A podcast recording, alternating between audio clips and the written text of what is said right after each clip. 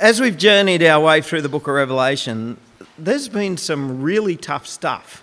Uh, some of it's been really tough because of the nature of apocalyptic literature. We've been confronted with images and scenes that seem like they'd be quite at home in the plot of a sci fi book, and yet it's a message in the Bible and it's from Jesus Christ to, to the church telling us about the future.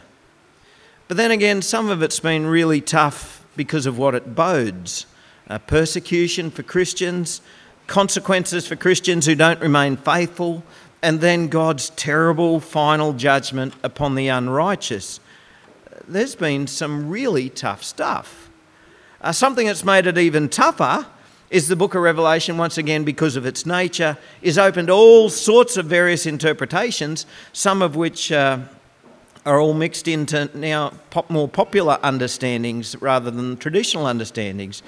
And sometimes, some, if anything other than these modern popular understandings is, is taught, it's very quickly branded as being unbiblical or heretical, um, which is a bit of a problem for me because I've often found that to be true to the scriptures, I've actually had to give, an, give a different approach to what some of the more popular interpretations teach.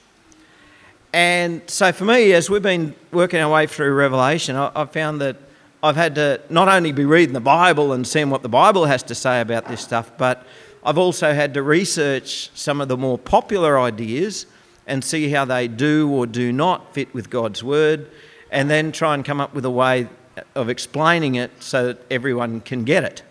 Um, and so, over the last eight months, uh, that's how long it's been, by the way, folks. We've been in Revelation now for eight months.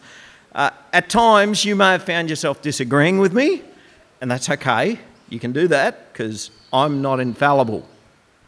Uh, and at times, as modern popular notions have been questioned, your eyes may have been opened to see things a different way to what you've ever seen them before because you've probably never heard anything but the more popular views of the modern popular views, anyway. So, for me, that's meant that over the last eight months, the time that it's taken me to prepare a message um, has increased greatly uh, by at least a full day each week. Usually it takes me two full days to write a message, uh, to read for, prepare, and write the message. Uh, but since we've been in the book of Revelation, that takes me at least three days and sometimes a bit longer. Plus, then time, put PowerPoint and stuff together and go through the message a few times to get it in my head, uh, which is all a bit of a problem, really, because with the limited income of Bush disciples, it barely covers three days' ministry in total. Um, and when I use more than that in just preparing for a message, it leaves me a bit behind in the week. Uh, by the way, if you're not already tithing to Bush disciples, I'd encourage you, if you could start doing that, um, or if you are already giving, if you could increase your giving at all. Um, at our current level of giving, we're going backwards. Uh, and at the rate we're going in two or three months, we'll have to cut three days' ministry back to either two or two and a half. So I just want to encourage you. Um, we don't talk about giving here a lot, just usually just leave it for how God um, leads you. I'm just putting that request out there. If, if um, anybody is feeling that they could support Bush Disciples a bit more, uh, it would be very appreciated. But anyway, I've found preaching through Revelation very rewarding, uh, but very difficult and very time consuming. And so this week, as Robin and I were discussing what we had to fit into our weeks, she said to me, So, is it going to be a difficult message this week? Now, that's code. What Robin was asking is, is it going to take two or three days, or is it going to take four or five days for you to do this? And I said, No, nah, it, it's all good. It's all niceness this week. Um, it, it's just a picture of heaven coming to earth. It's all niceness. And it is all niceness, but it didn't end up being either easy or quick. So, who's up for a bit of niceness? We've had a lot of time and tough stuff. Who's, who's ready to move past the tough stuff and into some good stuff? I saw a couple of hands come up. All right, so for you guys, we'll do that. Um, last week we gave the heads up. Uh, Revelation chapter 20 marks a significant change in the book of Revelation. Now we're into chapter 21, and all the tough stuff's gone. Everything evil, vile, and nasty has gone to hell. And chapter 21 is the hope that not only us, but every disciple of Jesus throughout history have looked forward to. So let's read Revelation chapter 21 in all of its niceness. Then I saw a new heaven and a new earth, for the first heaven and the first earth had passed away, and the sea was no more. And I saw the holy city, New Jerusalem, coming down out of heaven from God prepared as a bride adorned for her husband. And I heard a loud voice from the throne saying, Behold, the dwelling place of God is with man. He will dwell with them, and they will be his people. And God himself will be with them as their God. He will wipe away every tear from their eyes, and death shall be no more. Neither shall there be mourning, nor crying, nor pain anymore for the former things have passed away. And he who was seated at the throne said, Behold, I am making all things new. Also, he said, Write this down, for these words are trustworthy and true. And he said to me, It is done. I am the Alpha and the Omega, the beginning and the end. To the thirsty, I will give the spring of the water of life without payment. The one who conquers will have this heritage, and I will be his God, and he will be my son. But as for the cowardly, the faithless, the detestable, as for murderers, the sexually immoral, sorcerers, idolaters, and all liars, their portion will be in the lake that burns with fire and sulphur, which is the second death. Then came one of the seven angels who had the seven bowls full of seven, the seven last plagues and spoke to me, saying, Come, I will show you the bride, the wife of the Lamb. And he carried me away in the Spirit to a great high mountain and showed me the holy city, Jerusalem, coming down out of heaven from God, having the glory of God, its radiance like a most rare jewel, like a jasper, clear as crystal. It had a great high wall with 12 gates, and at the 12 sorry, at the gates 12 angels, and on the gates names of the 12 tribes of the sons of Israel were inscribed. On the east, three gates, on the north, three gates, on the south, three gates, and on the west, three gates. And the wall of the city had 12 foundations, and on them were the twelve names of the twelve apostles of the Lamb. And the one who spoke with me had a measuring rod of gold to measure the city and its gates and its walls. The city lies four square, its length the same as its width. And he measured the city with his rod, 12,000 stadia. Its length and width and height are equal. He also measured its wall 144 cubits by human measurement, which is also an angel's measurement. The wall was built of jasper, while the city was pure gold, like clear glass. The foundations of the wall of the city were adorned with every kind of jewel. The first was jasper, the second sapphire, the third agate, the fourth emerald, the fifth onyx, the sixth carnelian, the seventh chrysolite, the eighth beryl the ninth topaz, the tenth chrysoprase, the eleventh jacinth, the twelfth amethyst. And the twelve gates were twelve pearls, each of the gates made of a single pearl. And the street of the city was pure gold, like transparent glass. And I saw no temple in the city, for its temple is the Lord God, the Almighty, and the Lamb. And the city has no need of sun or moon to shine on it, for the glory of God gives its light and its lamp is the Lamb. By its light will the nations walk, and the kings of the earth will bring their glory into it, and its gates will never be shut by day, and there will be no night. They will bring into it the glory and the honour of the nations, but nothing unclean will ever enter it, nor anyone who does what is detestable or false, but only those who are written in the Lamb's book of life. How does one describe the indescribable? I asked that question back when we were in Revelation chapter 4, which described the very throne room of heaven. And it shouldn't really be a surprise to us that we got that same dilemma again today, um, because now the throne room of heaven has come to earth. Uh, the glory and the splendour of the throne room of heaven is now the glory and the splendour of the Lord God Almighty, the Alpha and the Omega, the beginning and the end here on earth. You see, the throne room doesn't give its glory to God, the Lord gives his glory to the throne room. And likewise, the glory of heaven on earth is the glory of God. Not, not the glory of some divine building program that God's been working on ever since, he, since Jesus returned to heaven. So, when it comes to heaven on earth, this, I'm going to call it the divine renovation. Right? This has got to be the renovation to beat all renovations, this one. When it comes to heaven on earth, where God makes all things new, how does one describe the indescribable?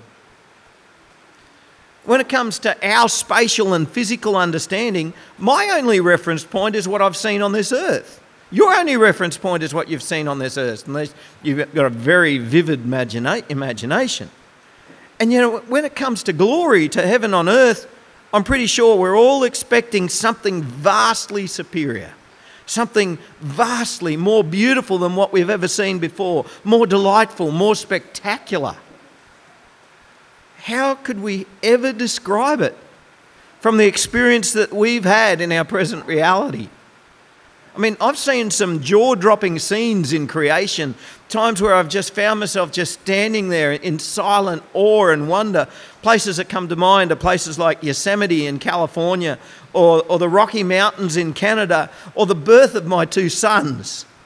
And yet, when I think to these things, I, I expect these things will just pale into insignificance. Sorry, Jake. It's just going to pale into insignificance compared to the glory of when God makes all things new. Is that your expectation? Going to be better? Yeah.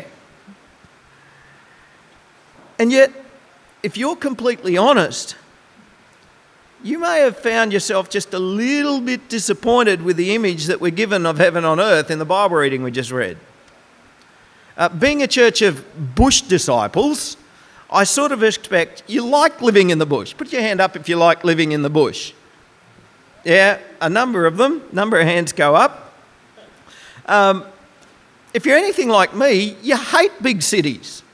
I, I had to live in one for three years once, and yeah, it was okay because I decided it had to be okay. But basically, as a rule of thumb, I hate big cities. Uh, but here we have this New Jerusalem the biggest city that the world has ever known, becoming the image of the renewed earth? Hmm. And even though we live more than 500 kilometres from the beach, don't we love getting to the coast for a holiday? Um, the Scrivens has just been to the coast. How was that? P- pretty good? Yep. Who else has just been to the coast? We, we got there for a couple of days. Yep. I know some people have gone to the coast this weekend. And Yet we're told that this renewed earth has no sea. Now, does anybody other than me have even a tiny little bit of a hint of disappointment at that prospect? Hey, come on, fess up. Who's a little bit disappointed that there might be no sea? Two of us, three of us, four of us, and the rest of us. Uh, well, I can't, I can't disagree with God that. We'll see. You see, the thing is, as we've been working our way through this book of Revelation, um, we've been discovering that it's full of images and symbols that convey a message. And yet, nearly always, when we get to chapter 21 and the new heavens and the new earth and the new Jerusalem descending from heaven, what do we do? We click straight back over into literal mode. And we see this massive, shining city as a physical and spatial reality descending from heaven. And we see it as it's going to be a literal description of what's going to be our new digs for eternity. I actually don't think it is. In the past, every time that I've read Revelation chapter 21, I've, I've tried to picture me, a country boy, living in a massive city for eternity.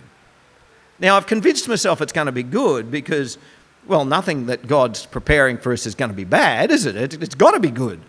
But I've still pictured it as a city dwelling experience just the same. But when I was reading and praying about what to share about with this message, all of a sudden it struck me. This heavenly city is a symbol. It's probably not a literal city, it's a symbol. How does one describe the indescribable? You describe it with symbols. Let me explain. Verse 2 said, And I saw the holy city, New Jerusalem, coming down out of heaven from God, prepared as a bride adorned for her husband. And then in verses 9 and 10, this same heavenly city is described as the bride, the wife of the Lamb. Now, is any of that sounding at all familiar to any of you? Hasn't Jesus already got a bride? Who's the bride of Jesus? It's the church, Christians. The faithful disciples of Jesus are presented to Jesus Christ pure and holy as his bride. And now the city is being described as his bride. So, if Christians are the bride of Christ, and this heavenly city is the bride of Christ, what do you think the city is describing? It's not difficult. Hey, it's just it's describing us. Yeah. It represents the whole faithful people of God redeemed throughout the ages. And what it does is it tells us more about our transformation and tells us more about our place in God's kingdom than what it does about the physical and spatial attributes of our final destination itself. And when we realise this, any concerns that you might have about city dwelling or being in an oceanless landscape may become irrelevant because these things are symbols and most likely not physical descriptions at all. So, just as the church is not a building and the church is not an institution or an incorporated organisation, the church is the people of God here on this earth, and we know that the church is a temporary thing. It seems to me that this heavenly city, the New Jerusalem, is the people of God glorified. And everything about this image is about the glory of God reflected in his glorified disciples. It's about the peace and security of his, uh, that his people will experience for all eternity. It's about the exclusion, or perhaps a better word would be the expulsion of everything impure, profane, and violent. It's about the place of the Jew and the Gentile together as God's holy people. The vision that the sea was no more well, that doesn't necessarily tell us that there'll be no sound of surf and no smell of salt in the air. Melissa, there's probably not going to be any big shopping centres, though. Do you remember what the sea represents? Um, we, we read about, we talked about it when we were in chapter 4. Biblically, the sea is, has been used to represent chaos and evil. And it's not hard to understand why. Many a ship has been lost. Many a soul has cried out to be saved, but there was nobody there to save them. The storm and the tempest of the raging ocean has always been an image of chaos and evil beyond our ability to control and overcome. And in the renewed earth, that's gone. Evil and chaos are gone. Destruct, destruction from physical calamity is gone. In our news over the last couple of months, we've been hearing about hurricanes, earthquakes, floods, volcanic eruptions. These natural disasters are going to increase and increase right up until the day of judgment. But at the day of judgment, all these things stop. And they will never be ever again. They've gone completely.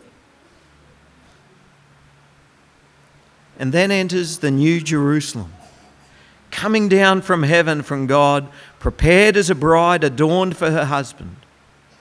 And I heard a loud voice from this throne saying, Behold, the dwelling place of God is with man. Uh, behold, um, we don't say that word much. That means, wow, would you look at that? Look, look. The dwelling place, literally, the word there is tabernacle or tent, of God is with man. He will dwell with them, and they will be his people, and God himself will be with them as their God.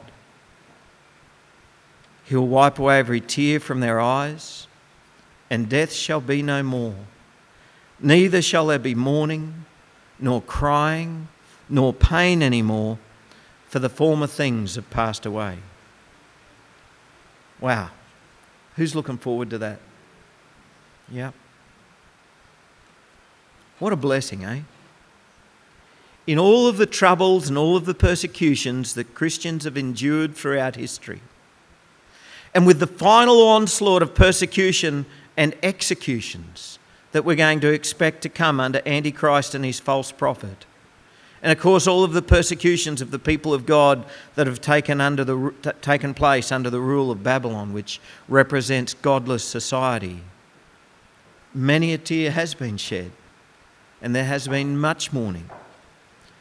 And the martyrs have cried out, How long? But every pain, every source of pain, every sorrow and death are gone. They're relegated to hell. By the way, I, I hope you do believe there is a hell. Uh, if you don't believe there's a hell, I'm not sure where you think all this stuff's going to go, because we're told that all this stuff's going to go to hell. Verse 5 God is making all things new. It's this divine renovation, I reckon. And then he writes, he says, Write this down. Now, when God says that, it's like he's saying, You mark my words, John, this is really important. These words are trustworthy and true. It is done. I am the Alpha and the Omega, the beginning and the end.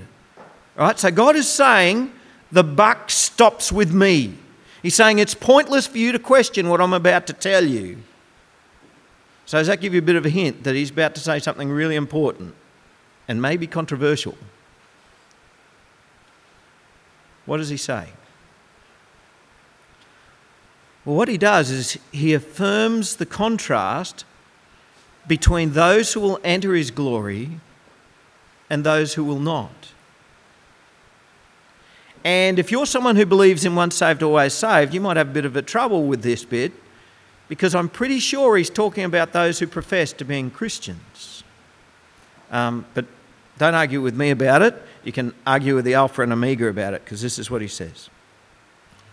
To the thirsty, I will give from the spring of the water of life without payment. The one who conquers will have this heritage, and I will be his God, and he will be my son. Okay? So it's the one who conquers who has this heritage. And we all want this heritage, don't we? It's a good thing, good thing, righto. So who is the one who conquers? Well, we're told this right back at the beginning of the book of Revelation, where Jesus dictated seven letters to seven churches who are in what, what, who were in what is now known as modern day Turkey. He's writing to Christians. And to these Christians that he's writing, he's telling that the ones who conquer are those Christians who remain faithful to Jesus to the end.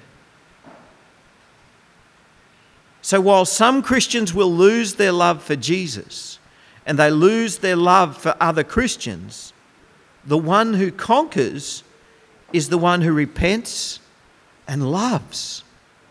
You want to be a conqueror? And you found yourself not loving?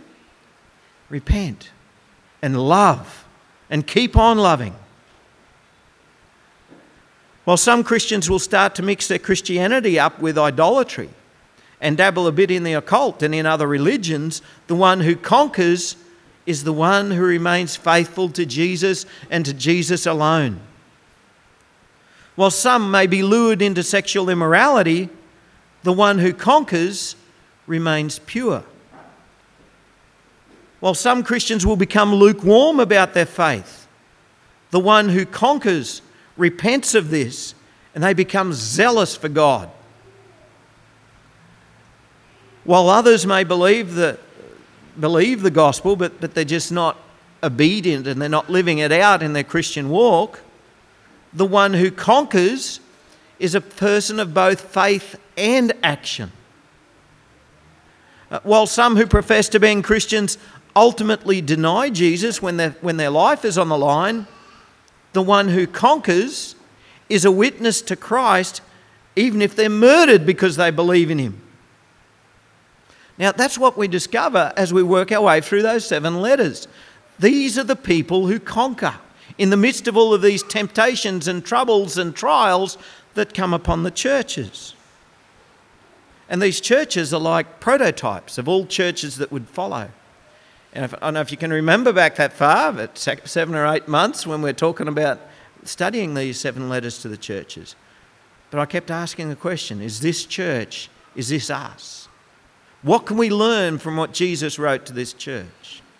And there's a lot of lessons there for us about how we can be conquerors. And so the, con- the ones who conquer remain faithful to Jesus to the end. They love, they repent when they sin, they stand firm as witnesses for Jesus, even if they die by doing so. But, contrasted with this, are those who don't overcome. Those who are swayed from following Jesus when the pressure comes on. And this is where you might have a little bit of trouble if you're a once saved, always saved devotee. Because those who don't overcome don't inherit this glorious thing that we're hearing about. They end up in hell, uh, which is described as the lake of fire and sulphur and described as the second death. There's the cowardly. Now, there's not many lists in the Bible that talk about the coward, cowardice being a sin, is there? But to be a disciple of Jesus, we need to be courageous. You know, a lot of people say, oh, that Christianity thing, that's just for wimps and people who need a crutch and, you know. But no, we need to be courageous to be Christians. We have to be even willing to die for our faith. Jesus said, if you want to be my disciple, you have to take up your cross to follow me. That's courage, real courage. To be a disciple of Jesus, we need to be courageous. Cowardice chooses self and safety over Jesus. Then there's the faithless. To be a disciple of Jesus, we, we not only have to have faith about salvation, we have to live by faith. The faithless trust in themselves and not in God. But the faithful trust in God and follow God wherever He leads. Then there's the detestable, the murderers, the sexually immoral, the sorcerers, the idolaters. True disciples of Jesus repent of sin. We don't embrace it. And each of this list of sins that, that are brought up here refer very strongly to following other religions. Um, the way of Jesus is, is very different to the ways of the world, and it's very different to the ways of other gods. And anyone who wants to claim that it doesn't matter which God we worship and, and claim that it doesn't matter because all gods lead to the, to the one place, all I can say is rubbish. Rubbish. To worship other gods is detestable to the one true God. And then the list concludes with all liars. Sometimes it's very tempting to tell a little white lie, isn't it? Sometimes we m- might be tempted to think, oh, I'm a bit of an awkward situation here. If I just tell this little white lie here, it's not going to hurt anyone and, and it'll all come out for the better. Uh, do you know another name for a little white lie? A dirty, great big lie. A lie is a lie is a lie. I think I might have told you before when it came to disciplining our children um, the thing that got the harshest punishment was when they lied. Um, because there's something just awful about lying. Um, disciples of Jesus are a people of truth and righteousness. And even some who profess to being Christians are outed by their falseness. And as we've been reading our way through Revelation, we, have been hearing about false teachers and, and false teachings coming into the church. There'll be no place for falseness, no place for lies in the divine renovation. The ones who conquer remain faithful to Jesus to the end. They love, they repent when, when they sin, and they stand firm as witnesses to Jesus. These are the ones who have this heritage. All others are weeded out and sent to hell along with the rest of the unbelievers. So, if this heavenly city represents the whole people of God, and if it's a symbol, well, what's it telling us? Well, firstly, we will radiate the glory of God. Everything about this city radiates the glory of God. And we will too. Uh, there's not much glorious about me yet. Okay? And, um, but that's going to change. And Robin is very thankful that's going to change. Uh, 2 Corinthians chapter 3 says, Now the Lord is the Spirit, and where the Spirit of the Lord is, there is freedom. And we all, with unveiled face, beholding the glory of the Lord, are being transformed to the same, into the same image from one degree of glory to another. For this comes from the Lord who is Spirit. Right?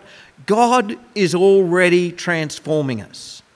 Uh, there's a bit more work to, to be done on some of us than others, uh, but He is already transforming us.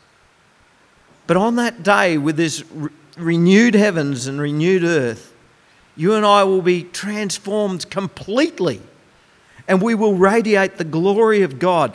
You know, we, we all, you might think of Christians who you maybe just don't quite get on with terribly well, and you think, oh, I hope I don't end up living next door to them in heaven. Um, that won't matter. You think it's going to be because I'm going to tell you that they'll be transformed so they're much more likable people. No, it's because you're going to be transformed and you're going to know how to love. But they will be transformed, and there'll be nothing bad about them. They'll be glorious just as you will be glorious. Secondly, the 12 gates will have the names of the 12 sons of Israel. This tells us that God's faithful people from the Old Covenant will enter glory through the covenant that they knew. We'll get to meet and get to know Moses and Abraham and Isaac and Jacob and David and Ruth and Joshua and many others. Thirdly, the wall of the city had 12 foundations, and on them were the 12 names of the apostles. That's telling us that the testimony of the apostles is our foundation. Why do I teach from the Bible each week? Why do I spend so much time preparing to preach from the Bible each week? because the testimony of the apostles is the foundation of our faith. If we're not getting this into us, our foundations will be weak. The testimony of the apostles is the foundation of the faith of those who will be glorified and presented to Christ as his bride. That's why we don't teach a social gospel. That's why we don't teach humanism. That's why we don't research psychology or philosophy. It's because the testimony of the apostles that we find in the Bible is the foundation of our faith. Fourthly, as Justin told us this morning, the city is a cube 12,000 stadia long, 12,000 stadia wide. 12,000 stadia high. Uh, that equates to 2,160 kilometres, by the way. Imagine that. Imagine a city that stretches from St George to Cape York. That's how long it's going to be. And then the same length would turn it the other way, and that's the width, and it's the same height. Uh, by the way, I did a bit of research on this, and half that height, when you get to half that height, you're past all the stratospheres and the ionospheres and all the various spheres, and you're in what is officially called outer space. Okay, so you're in outer space when you're half that high. Now, what's this image that, that, that we're being told about here? What, what's it telling us? Is it telling us that the city's going to be huge? Yeah. It represents the whole people of God and lots of them. A thousand means lots. The number 12 refers to 12 apostles and the 12 tribes of Israel. It refers to the people of God and lots of them. I don't think we should really be picturing that our residence is going to be a high rise apartment somewhere in a 2160 kilometre cube. Likewise, the wall is 144 cubits. 12 times 12 equals 124. 144. Who, I, was, I was going to say who learnt their timetables at school. Do they still do times tables? They do, yeah. 12 12s are not 124, 144. I'm really embarrassed now. 144, representing the people of the Old Covenant and the people of the New Covenant. But the, the wall is telling us something else. For a city to have a wall means it gives, it's an image of safety and security. The people of God are safe and secure. Now, this might be lost on us today because we don't put walls around our cities. What do we do? We, instead, we put fences around our yards and put ferocious dogs into our, in our yards. But back in biblical times, living out in the bush was, was a pretty um, unsafe thing to do uh, because you were there, you, unless you had your own army, you, you could easily fall as a victim to marauding armies of bandits or thieves or whatever. And so, if you wanted to be safe, you went to a city that had a wall. And so, this is an image of the safety of the people of God safe and secure. Then there's this list of 12 precious stones that adorned the foundation of the wall. And the commentaries that I read explain that these stones are the same stones that we find in the breastplate of the high priest. Uh, there are a couple of different names, but apparently that's because of the different ways that Hebrews and Greeks describe these various stones. Now, what did this breastplate represent? So, the, the high priest, when he went in to minister before God, he wore this breastplate with these 12 stones set in it. And each of these stones represented one of the tribes of Israel. So, the breastplate that he wore represented the people of God. So, when he went into the temple, he was representing the people of God. So, what do you think these stones might represent here in the wall? The people of God. Every image here is pointing to the city representing the whole people of God. And there's not going to be any need for a temple or synagogues or church buildings because we'll be in the very presence of God Himself. There's no need for the sun or the moon we're not going to need street lights or, or a light on our phone to help us find the key and get the key into the door. Because God is light, and the pure light of His glorious presence will make everything bright. Some godly kings will be there. Isn't it good to hear that there are actually some righteous rulers in the world? Not sure if we've got any of them, but maybe we do. But righteous kings will be there as will the nations. That's us. All the disciples of Jesus from all, of the, all over the world will be there. Nobody's going to be left out. The gates will never shut. That tells us that there is no danger lurking on the outside, ready to try and get in. Why is there no danger? Because that everything evil has been dealt with and sent to hell. In glory, there will never be anything detestable or false, but only those who are written in the Lamb's book of life. Chapter 22. Then the angel showed me the river of the water of life, bright as crystal, flowing from the throne of God and of the Lamb through the middle of the street of the city. Also, on either side of the river, the tree of life with its 12 kinds of fruit, yielding its fruit each month. The leaves of the tree were for the healing of the nations. No longer will there be anything accursed, but the throne of God and of the Lamb will be in it, and his servants will worship him. Worship him. They will see his face and his name will be on their foreheads, and night will be no more.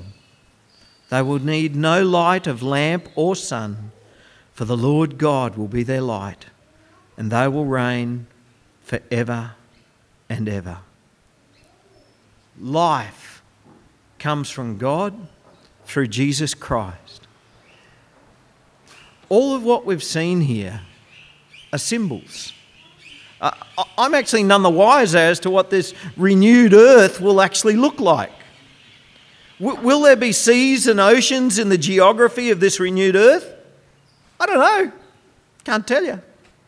Because we're not given a geographical description, it's a symbolic description.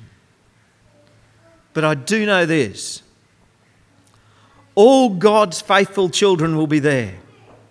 We will be safe we will be healed, we will be provided for, we will be loved. We, along with creation, will be transformed to radiate the glory of God. There will be no sickness, there will be no death, there will be no evil or pain. There won't be anything accursed. Now, you blokes, you, you know what happened when, when Eden got cursed, hey? That's when you had to sharpen up your chippo and start cutting weeds. No, no, no chipping weeds in heaven. There'll be nothing accursed. And none of this will be temporary. You know, when we go on holidays, Robin doesn't like camping anymore. So um, when we used to camp, it was sort of always pretty good to start heading for home again because living out in the rough is good for a little while and then you're, you're ready for home. Uh, but now we sort of go to places that are probably a bit more upmarket than home. And, and the whole time you're there, you're thinking, you, you might be at the beach and thinking, oh, this is nice, but oh, it's going to end in a week. Uh, just a couple of weeks ago, we were really blessed. We got to stay at, um, at, a, at a bit of a retreat place at uh, Mount Tamborine, And um, it was just lovely, fantastic. And um, just able to just sit down, do nothing, read a book, whatever the whole time I'm thinking, gee, this is nice, but it's only going to be here a couple of days and then we'll be going again. The thing is, when it comes to this new creation, there's not going to be anything temporary about it. It's going to be permanent. This is going to be our home. This is going to be our inheritance. This is our blessing forever and ever and ever. It's not going to come to an end.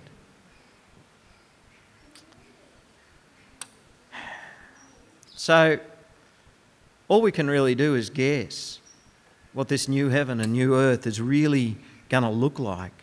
If I had to guess, I reckon it'd be much more like the Garden of Eden than, than what our world is today, except I know there's not going to be any Satan there. But no matter what it is, no matter what the renewed earth will be, we trust God and we look forward to it. I'm sort of thinking a bit about the party last night. Um, Di Grimmett's party, a number of us went to. And Di is somebody who likes to do parties. She's very much like Robin, a bit of a control freak. They, they want to know what's happening, they need to know what's happening. And some of us are like that. We need to know what's happening, we need to know what's coming next. And it's a bit frustrating when we just can't know. And some people just don't like surprises because they just need to know. You guys have no idea how hard it is for me to ever surprise Robin with anything. Uh, even if I give her something ridiculous and very unwomanly for her birthday, she's still not surprised. I don't get it. But the thing is, with this renewed earth, it's just going to be a surprise for us. And we look forward to it. Let's pray. Oh, Heavenly Father, I feel like a, a kid waiting for Christmas morning. And all those presents are there under the tree and they're all wrapped up. And go and look for the one that has my name written on it and pick it up and give it a shake and feel it a bit and trying to work out what's inside. Wondering why mum and dad aren't up at three o'clock in the morning so we can start opening presents. Ah. but knowing it's going to be a surprise that, that we just love and fill us with joy. Lord, that's why I feel when I think about the renewed heavens and the renewed earth. When I think about this new Jerusalem descending to earth when, when we will pre- be presented to you, glorified, totally perfected. We as your new creations. Lord, sometimes it's just want to know, just want to see, just want to be there. And Lord, I pray that you would just give us that excitement, that you would fill us with this expectation and this hope for the future. Lord, it's all too easy for us to, to fix our eyes on this world and, and the pleasures of this life and, and the joys of this life. And it seems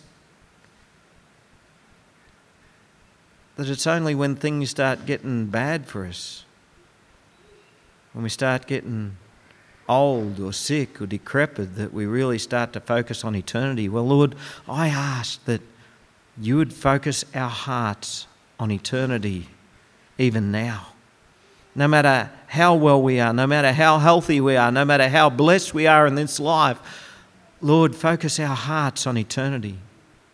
Let us always consider everything that we have now as temporary even unimportant, and fix our hearts on your eternal purposes.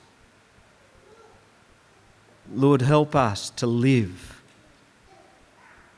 as a people who are living for eternity and who are living for you rather than living for ourselves. And Lord, we look forward to that day when Jesus Christ returns and all things are made new. So we pray, Come, Lord Jesus. Amen.